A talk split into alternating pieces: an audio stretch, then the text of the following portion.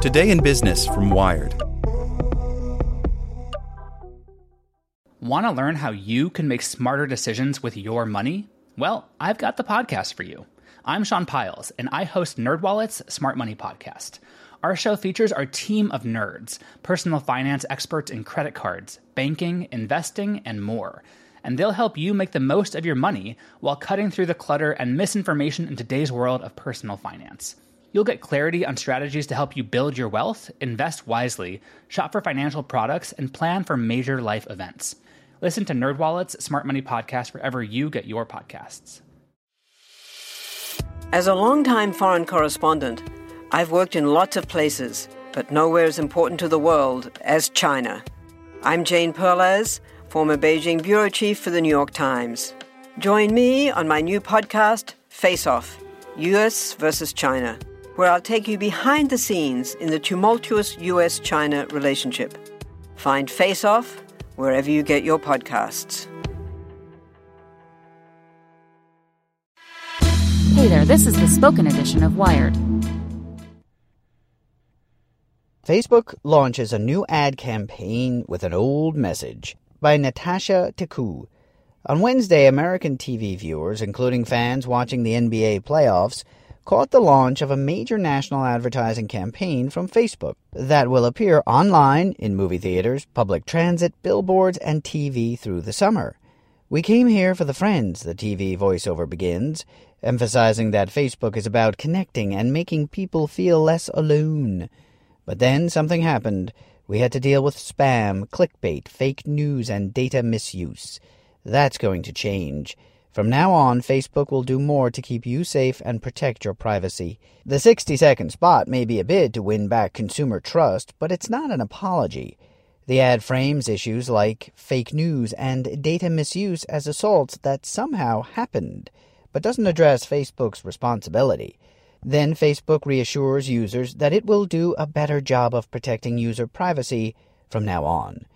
Facebook essentially has been on an apology tour since the company was launched 14 years ago, which undermines pledges to do better.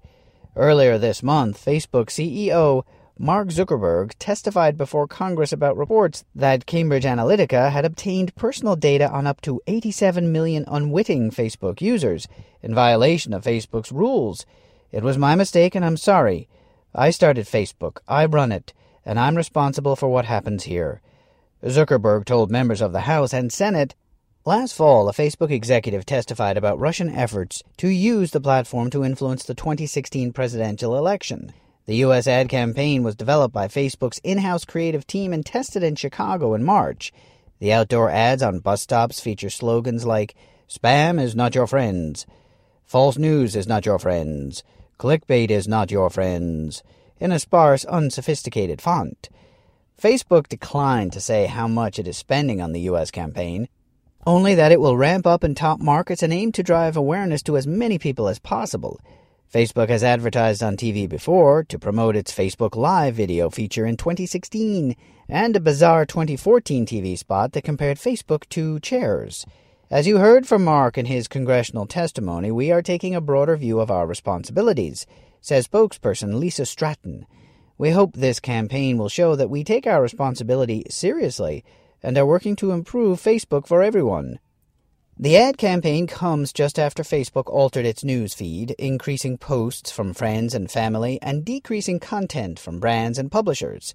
Over the years, Facebook has become a massively influential source of information. In September, the Pew Research Center reported that 45% of Americans get their news on Facebook.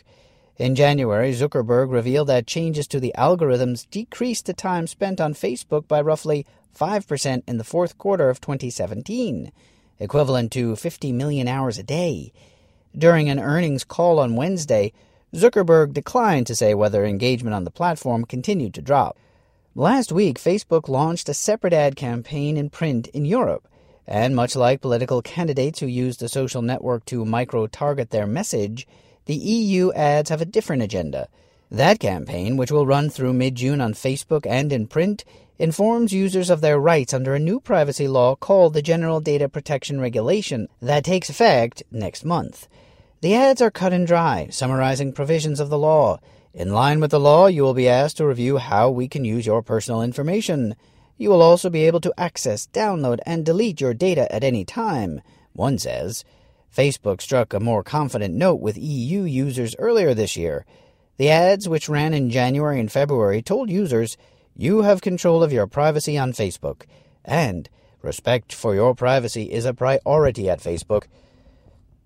During an interview with Wired in February, Renate Nicolay, head of cabinet for the Justice Commissioner of the European Commission, pointed to Facebook's ads as a sign that major Silicon Valley tech companies had stopped lobbying heavily against GDPR since Facebook was using slogans like the ones that we always use, she said. The new Super Beets Heart Chews Advanced is now supercharged with CoQ10. Support your healthy CoQ10 levels and blood pressure with two chews a day. Visit RadioBeets, B-E-E-T-S dot com and save 15% with promo code DEAL.